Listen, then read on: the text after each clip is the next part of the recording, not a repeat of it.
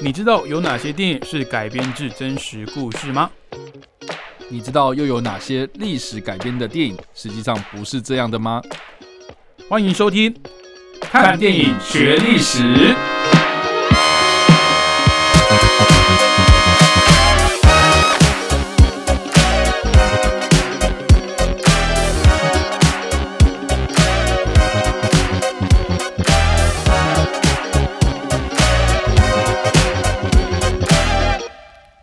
Hello，各位听众朋友，大家好，欢迎继续收听汉声广播电台。您现在收听的节目是每个礼拜五早上七点半到八点的《看电影学历史》，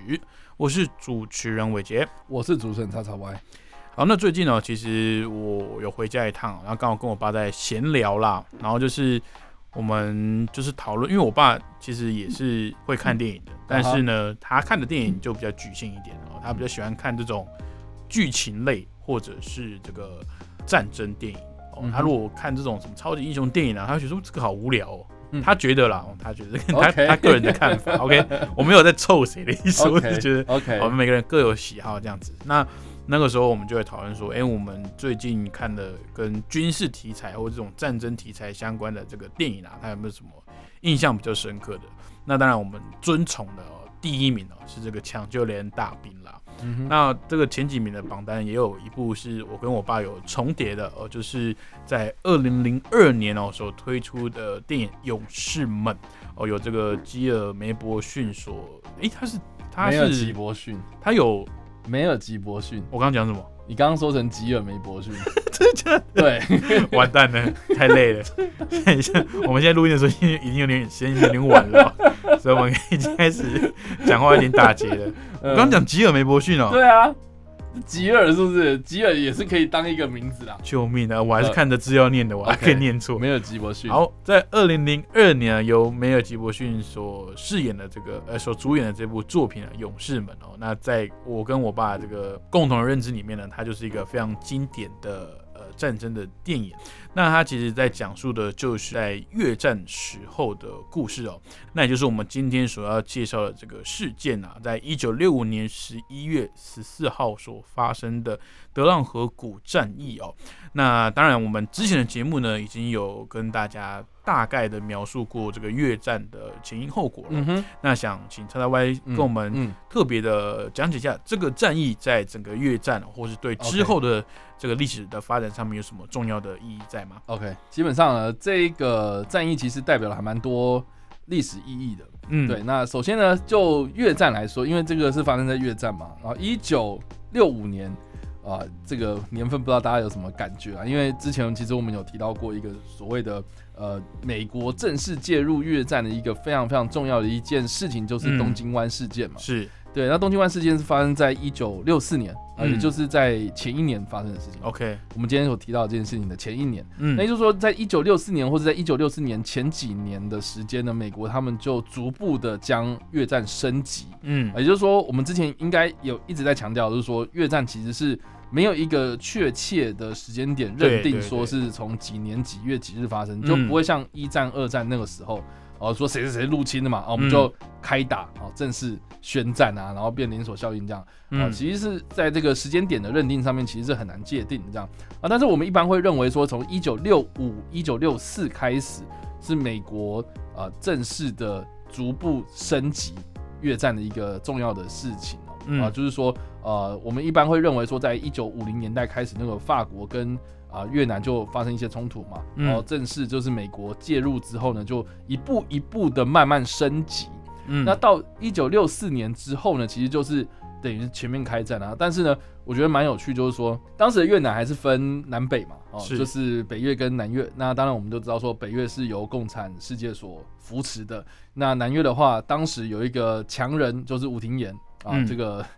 南南越的一个总统这样子，然后当然后来就是被暗杀。只是暗杀后来我们也有在一些档案揭秘，然后那个上次我们在东京湾事件就有讲过，就是说是被美国的 CIA 暗中支持一些人物，然后就把他暗杀掉嘛。所以从此之后南越就没有再出现一个政治强人了，也就是说，就等于是南越啊自己也是对这场战是有点意兴阑珊。嗯，所以我我觉得啦哈，我们在讲这个越战的过程的时候，其实在一九六五开始就会认为是说，其实南越已经开始就是。变成是美国的第十五周了，啊，对对，美国的第五十一州这样的感觉，你是也是有点累的。对，美国第五十一州那种感觉。OK，对，就是变成是美国的附庸了。然后南越自己的军队也是哦，什么都听美国的。是哦，这个我们自己啊，反正美国在嘛啊，那我们就靠他。然后就就就我们也没有反攻，我们要干嘛？反正是美国一头热这样。对啊，但不管怎么样了，当时在一九六五年之前，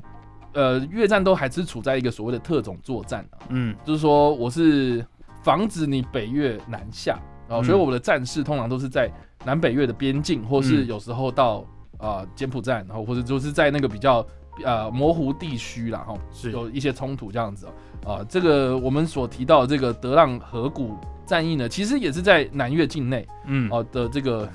德浪河的这个河谷嘛，啊，这个名称就是这样来的。那它是在南北越的交界，然后还有在柬埔寨的边界，啊，这这一个地区哦所爆发的战役这样。嗯，那这个战役呢，我们刚刚有提到，就是它在时间上就是在越战哦，就是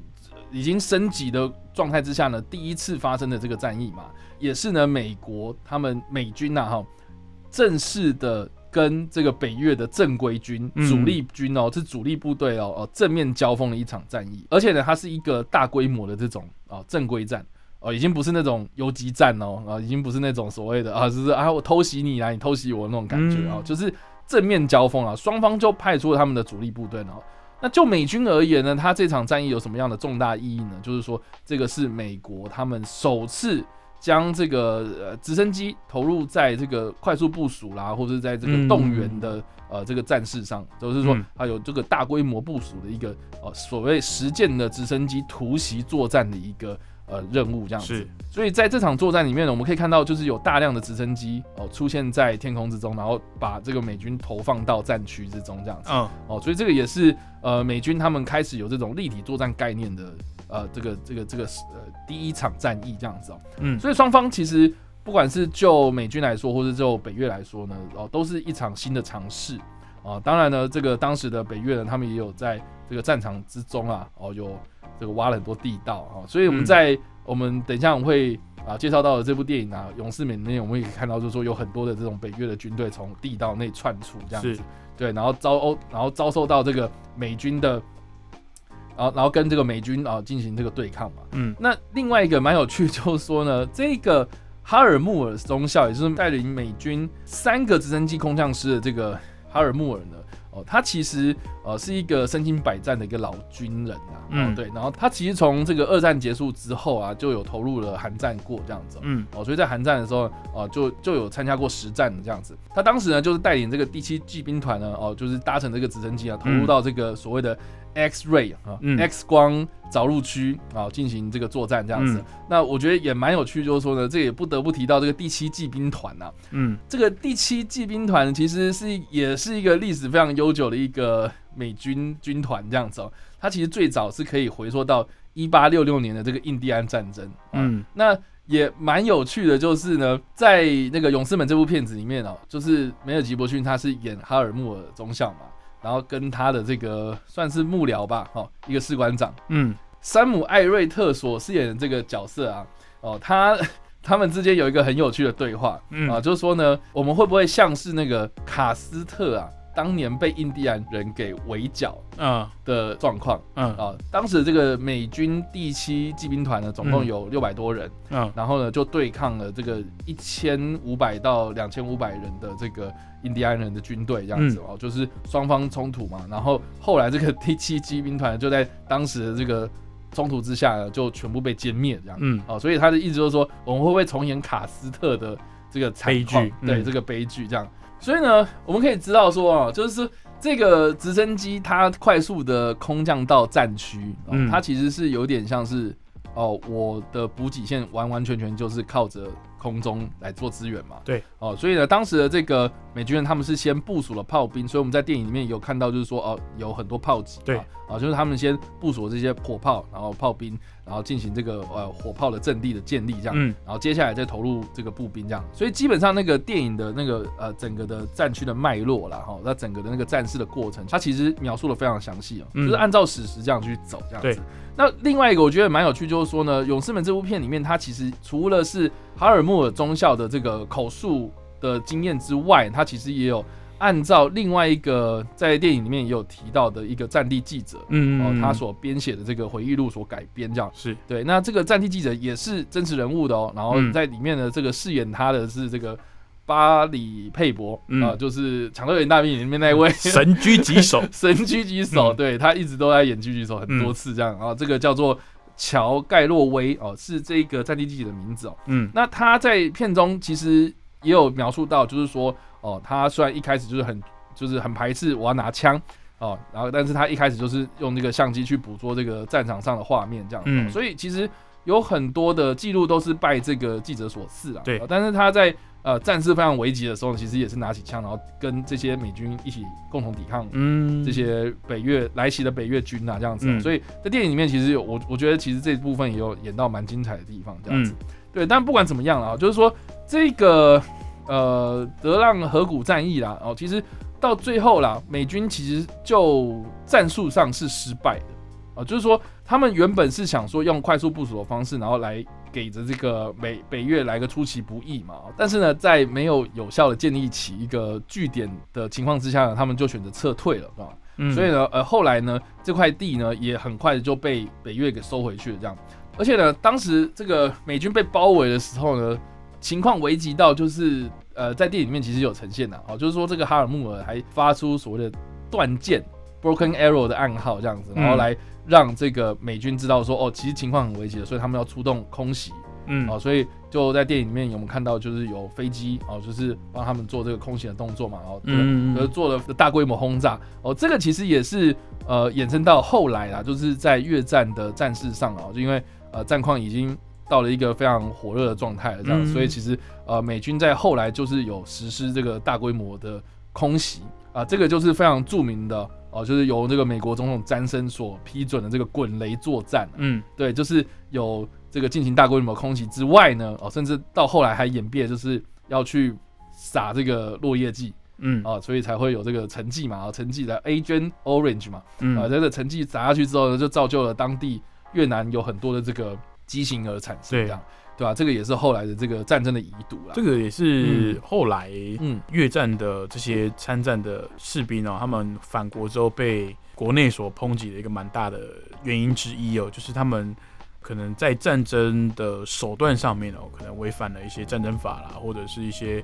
呃造成比较不人道的作为，就是造成当地的一些居民哦，可能他们也。小朋友一定是无辜的嘛，他们也没办法作战，但是他们却要承担这个战争的这个残酷这样子。嗯，但不管怎么样啦，这场战役呢，就双方来说，就是就北越来说，他们经历了这场战役之后呢，他们就决定哦，就是之后的越战啊，或是之后的作战方式，都采用所谓的游击战术。啊。所以这个也是第一场，也是最后一场，就是北越跟。美军有一个大规模的正规战斗，这样子，对啊，后来就是改采这个游击战术了，嗯，对，所以其实就美军或是就北越来说呢，都有他们的意义存在，然后双方呢，他们也声称，哦，这场战役他们都胜利了，这样，OK，对，那其实在这场战役之后，也算是一个分水岭啊，是啊，然后也大大的改变了美军的作战方针哦，嗯，因为其实当时在越战哦，我不确定在哪边的这个数据哦。听到就是说，这个当地的军官呢，其实是活不了三天的，嗯，就是平均下来啊，因为一直一一直轮一直来嘛，嗯哼，然后其实，在当地哦，越南这个地方啊，除了呃丛林很多之外，有蚊虫嘛，然后就天气非常的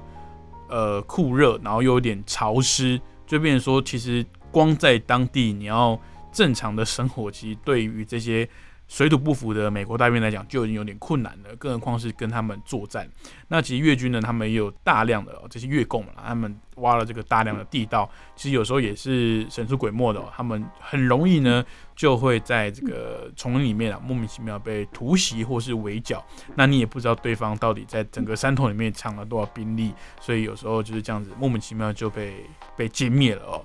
那我觉得刚才大伯有提到这个随行的这个战地记者，那其实因为我们汉声广播电台算是军中的媒体哦，那当然现在已经算是成平时期，已经一段时间了。呃，我们比较少这种在战事的时候、战乱的时候去采访的这种经验了。当然，我们也希望未来不要有，那是因为刚好在这个军中媒体任职的关系哦，其实我们常常可以。有这个机会跟荣幸啊，到各个单位哦、各个部队哦，或者是作战区里面，他们的一些重大演习的时候呢，我们会受邀去做这个随行的采访，嗯，或跟跟拍的动作。那可能会像有一些，像我上个礼拜才到澎防部、澎湖防卫指挥部里面哦，去拍这个镇江操演。那其实澎湖这个地方哦，在不管是东北季风啊，还是平常，其实风就蛮大的。OK，那再再加上这个季节，他们其实气温上又比较低啊，风又很大。那有时候那个风带着这个碎石跟沙子，其实在操演的过程中，我是非常的辛苦的。那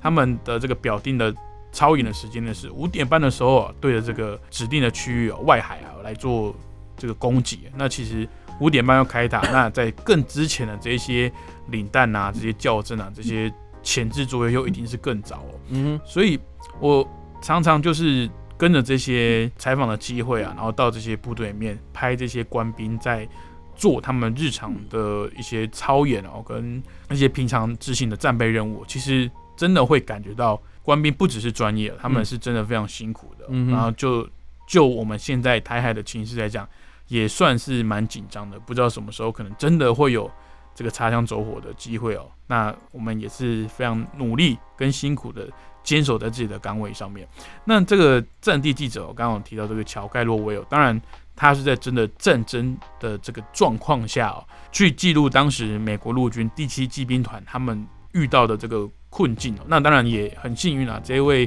这个战地记者乔盖洛威呢，后来也幸存下来了，然后跟着这个后来晋升到这个三星中将的哈尔穆尔哦，共同把这部回忆录给撰写成这个这部电影的原著嘛。而且这个乔盖洛威好像在去年的时候才过世哦，所以他其实也是算蛮长寿的。呃，对啊，七十九岁啊。因为他这个勇士们这一部的英文的片名哦是叫。We were soldiers，哦，就是我们曾经是勇士嘛。那其他的这一本回忆录的原呃原本的书名呢，叫 We were soldiers once and young，哦，就是我们曾经是战士哦，是年轻的战士。那当然就是在纪念哦，当年呢在这场战事上面所牺牲的这些美军呢，或甚至是呃越南那边的军队呢，相信也是有非常多这种比较青壮年的。弟兄呢，就这样为了这场战争给过世了。嗯那我觉得其实我自己是没有看过这种战士的回忆录了，但是很多这种不管是二战啊、越战、韩战，很多这种老兵他们分享这些回忆录哦，很细致哦，就是那种很细微的这种桥段，他们都记得一清二楚，哪怕已经过了几十年了，就可以感受到，其实这些老兵呢，他们回到国内去过这个安稳的生活之后，其实面对的也是另外一种挑战。甚至也有一些老兵，他们会说回到家里面哦，反而这个床太软，他们 睡不着。嗯哼，就是他们已经习惯睡在那种呃泥巴上面啊，或者是那种就是席地而坐，然后席地而睡这样子，所以他们已经习惯那种高压极端的环境哦。或甚至是回来家里之后呢，可能会因为一些过大的声响啊，可能一些锅碗瓢盆掉到地上的一些碰撞声哦，会导致他们。非常的紧张哦，或者是这个心悸哦，所以我觉得在战场上幸存是一回事哦，但是其实这些老兵呢，回到国内啊，要怎么好好的生活生存，又是另外一个故事哦。对，这些其实我觉得蛮有趣的，因为刚刚提到就是说很多的呃军人他们返返国之后啦，然后就会遭到这些 PDSD 嘛，嗯，那种创伤症候群的东西这样。对，那其实像这个乔夫盖洛威，我刚刚有讲到嘛，就是说他其实是。呃，有写了这本回忆录，然后是跟这个哈尔穆尔一起啊，就是撰写出来的嘛。嗯，然后也讲了，就是蛮多，就是有关于当年他在德浪河谷的一些事情。嗯，然后呢，呃，我觉得在，我觉得有一个蛮有趣，就是说呢，这个梅尔吉波是他在拍这一个呃勇士们的时候呢，其实呃是有找这个乔瑟夫盖洛威来当顾问的这样。OK，对，那本人就是有担任这部片的一些呃顾问，然后还有讲一些就是啊这个这部片里面有哪些细节的部分，这样去补足这样。然后他本人呢就是参加这一呃这就是这部片的这个首映的时候呢，其实他事后就有被媒体访问啊，然后他就讲说哦这部片他不敢再看第二次，因为里面的东西就。唤起了他三十六年前的这个可怕的梦魇。哦，就是他拍的太有临场感了。对对，他觉得就是拍的很到位，然后而且也很写实。然后就是当年他可能遭受到了那样子的一个情景，他觉得这个战场很残酷啊，而且描写的非常的好，这样。对那我自己个人呢，在看这部片的时候，其实也是。哎，这个二零零二年的时候，那时候我几岁啊？哦，国中吧。嗯，对，我国中，然后刚这个国小升国中啊，然后刚受到这个 长特林大兵的洗礼之后呢，又看到这部片。哦，其实这部片里面有还蛮多那种很残酷的画面哦。嗯，对，像头爆掉啦，或是喷血啊之类。其实那个我不知道为什么哎，就是现在的这种子弹啊，可能穿过人体哦的那个特效啊，做的不比那种以前。可能现在是用比较呃，不见得比较便宜，但是可能比较方便的一些做法。可能他们做起来，我觉得廉价很多。但是像以前那种《抢救雷人大兵》啊，或者是《勇士们》这种特效，真的就是你会开始觉得说，你们这个到底怎么拍的啊？就是它这个特效的这个呈现上，真的是很写实。还有那个什么被那种呃火焰弹有没有烧到那种人体？或者是焦黑的，对啊，我就是哇，你这些真的真的是，因为因为我爸自己是我爸是消防队的，OK，所以他其实看过就是哦，你说被烧过的，对对对对，我对我爸我爸是义消的义勇消防队，所以他看过被烧焦的人的样子，然后所以他说，其实这这部片里面不管是被这种呃这叫什么火焰枪啊，或者是这种热焰弹哦，所烧到焦的这些人的尸体，其实是很拟真的，甚至是那种。一半烧伤的那种状态，其实他说做的是都是很很逼真的。嗯，所以你刚刚说那个什么水团的那个记者，那个盖洛威，他说可能不敢看第二次。我想，当然了，他他当顾问的当下可能会会跟剧组说，哦，我们当时是面对什么东西，然后可能发生什么事情。但是当然，你整个电影拍摄跟后置的过程，他没有看到嘛，所以当电影首映出来的时候，他可能自己有被会被吓到了。是啊，嗯，对吧？所以。好了，我觉得他有认证过了嘛？哎，对对对，大家就是对对，就是这这这部片它蛮符合史实的啦。然后也呃，整个的战争过程也是有询问过当事人这样子，所以其实就拍的过程，我觉得呃，确实是一个蛮好的一部算是军教教材这样子。嗯，对。那但我自己是个人呐，我看看这部片，其实看完之后，其实也蛮有一个疑问，就是说呃，真的是这个样子吗？然后哎，如果越南人看到这部片的话，会什么样的感想？这样子，因为。我觉得蛮有趣，是因为这部片它呃的这个真实历史是呃这个双方都宣称自己各自胜利嘛。对。然后这部片它在最后面的时候，其实也没有给一个结果，只是说那个呃梅尔吉伯逊所饰演这个哈尔穆尔，他就是只是讲说哦，我会带领大家第一个上战场，然后我也会是最后一个离开战场的人这样。所以在这部片里面，他也有特别用这个镜头去特写他的脚嘛，这样。对。那我觉得蛮酷的啊，就是说，哎，那那那越南人他们在看这部片的时候会有什么样的感觉？啊，我自己是觉得很好奇这件事情，但我到现在一直都没有这个解答。嗯，然后我是觉得啊，因为这部片它算是一个，我觉得，呃，我看我我我看了很多越战电影以来，就是我觉得好像对于越南人的描述蛮多的。嗯，因为像比如说一开始他其实也有讲到啊，最初就是越南哦跟法国的冲突，对对对，所以就有呈现的那个就是，哎，为什么那个号角会在北越的手上这样子？嗯，对对对，像像那个其实就是法军的。法军留下来的号角，这样，所以我觉得蛮酷的啊。然后，而且最后面其实也有看到那种成成堆成群的那个尸体堆嘛。然后北越的军队过来接手这块呃河谷之后呢，然后就看到了这些尸体，这样啊，也也也也觉得很难过啊。然后看到那个啊小旗子在那边飘啊，然后那个北越的这一个将领就有讲到说什么啊，这个他很感慨这件事情嘛。他就有讲到说什么啊，我们以为获胜，可是带来更多的屠杀，这样。对，所以其实他就是我，我觉得双方观点其实都各有描述到，只是说，呃，我觉得蛮有趣的，因为这部片它其实也启发了后来呃梅尔吉伯逊他去想要拍一些自己自导自演的电影嘛。嗯。然后虽然像也不一定自演嘛，像呃比如说他后来就导了像呃钢铁英雄啊这种片子，他也是呃，我觉得场面啊或者什么的，我觉得其实蛮受到勇士们的启发，这样对对吧？因为也是很也也是呈现很写实也很残酷的战场的状态，然后美军也不一定完完全全都是。哦，我那那个子弹不用换呐，然后 子弹无限发，然后开始那边开枪扫射这样，然后那个啊越越共啊或者敌人啊就一个一个倒下来这样，就我觉得不一定，就不像那个或呃之前的那个什么蓝坡是不是？哎，蓝坡那个蓝坡第第一集还还还 OK 哦，就是他还蛮符合这个啊，那因为不在越南啊，不是啦，我是说就是你讲那种 呃我子弹不用换啊，然后好像哎好像打完一轮了，我这个挂在。肩膀上这两排还是还是没有在装填的意思啊？那你那个到底是真的有有要用的意思吗？嗯，所以我觉得其实有一些电影哦，当然立场的关系，我会把它给胜利的那一方，或者是我讲故事的那一方，我当然会用比较呃柔性的一个角度去叙述我自己代表我自己的这一方嗯。那《勇士们》这部作品呢，我觉得它跟很多优秀的战争电影作品一样，他们还是。放大了一个这个战争其实是很残酷的这一点啊，那我觉得你刚刚提到那个写实感也确实哦，到后来的比如说像是呃钢铁英雄啊，还有最近的这个一九一七等等哦，还有在上个月的月底哦，其实 Netflix 有推出了一部《西线无战事》的算是重新翻拍的作品哦，在 Netflix 上面上架。其实它整个拍摄的这个聚焦的点呢，还是在经历过这些战争的个人。哦，在最小的单位可能是一个士兵，可能是一个士官，可能是一个军官，不管哦。但是他的这个呃着眼的范围不是这场战事带来的影响，而是这些战争他们体验过的这一些人事物。有时候可能是自己的一些同袍的好友啊被杀害啊，或者是自己的甚至是自己的亲兄弟，还有在这个战场上服役的，但是有可能一一场战争回来哦，就是从此天人永隔。所以我觉得。这些战争电影在呃呈现上啊，越来越去呃偏向一个呃我自己比较喜欢或者是比较偏好看到的一个